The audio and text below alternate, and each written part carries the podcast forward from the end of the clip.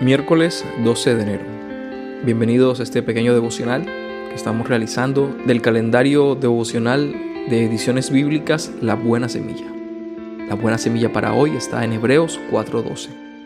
La palabra de Dios es viva y eficaz y más cortante que toda espada de dos filos y penetra hasta partir el alma y el espíritu y discierne los pensamientos y las intenciones del corazón.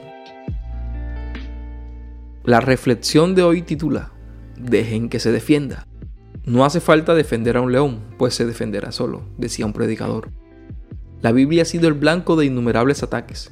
Han tratado de destruirla, pero sin éxito. Hoy muchos ponen en duda lo que ella afirma ser, la palabra de Dios. Pero la Biblia tiene suficiente autoridad para defenderse a sí misma.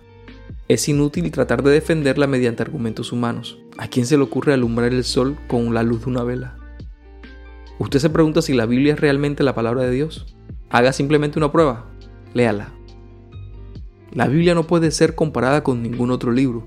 Tiene en sí misma su fuerza de persuasión. Se dirige a la conciencia y al corazón del lector. Le habla personalmente. Es viva y eficaz. Penetra hasta el fondo del ser. Puede hacernos sabios para la salvación por la fe que es en Cristo Jesús. Dice 2 de Timoteo 3:15, toda la escritura es inspirada por Dios y útil para enseñar, para redarguir.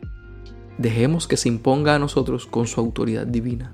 Además, no somos nosotros la que la juzgamos, es ella la que nos juzga. Algunas personas tratando de demostrar que la Biblia se equivoca quedaron confundidas y se vieron obligadas a reconocer su error.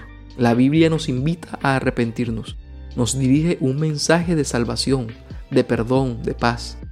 Y la respuesta que espera de nosotros es la fe. Romanos 10, 8, 9 dice, esta es la palabra de fe que predicamos que si confesares con tu boca que Jesús es el Señor y creyeres en tu corazón que Dios le levantó de los muertos, serás salvo.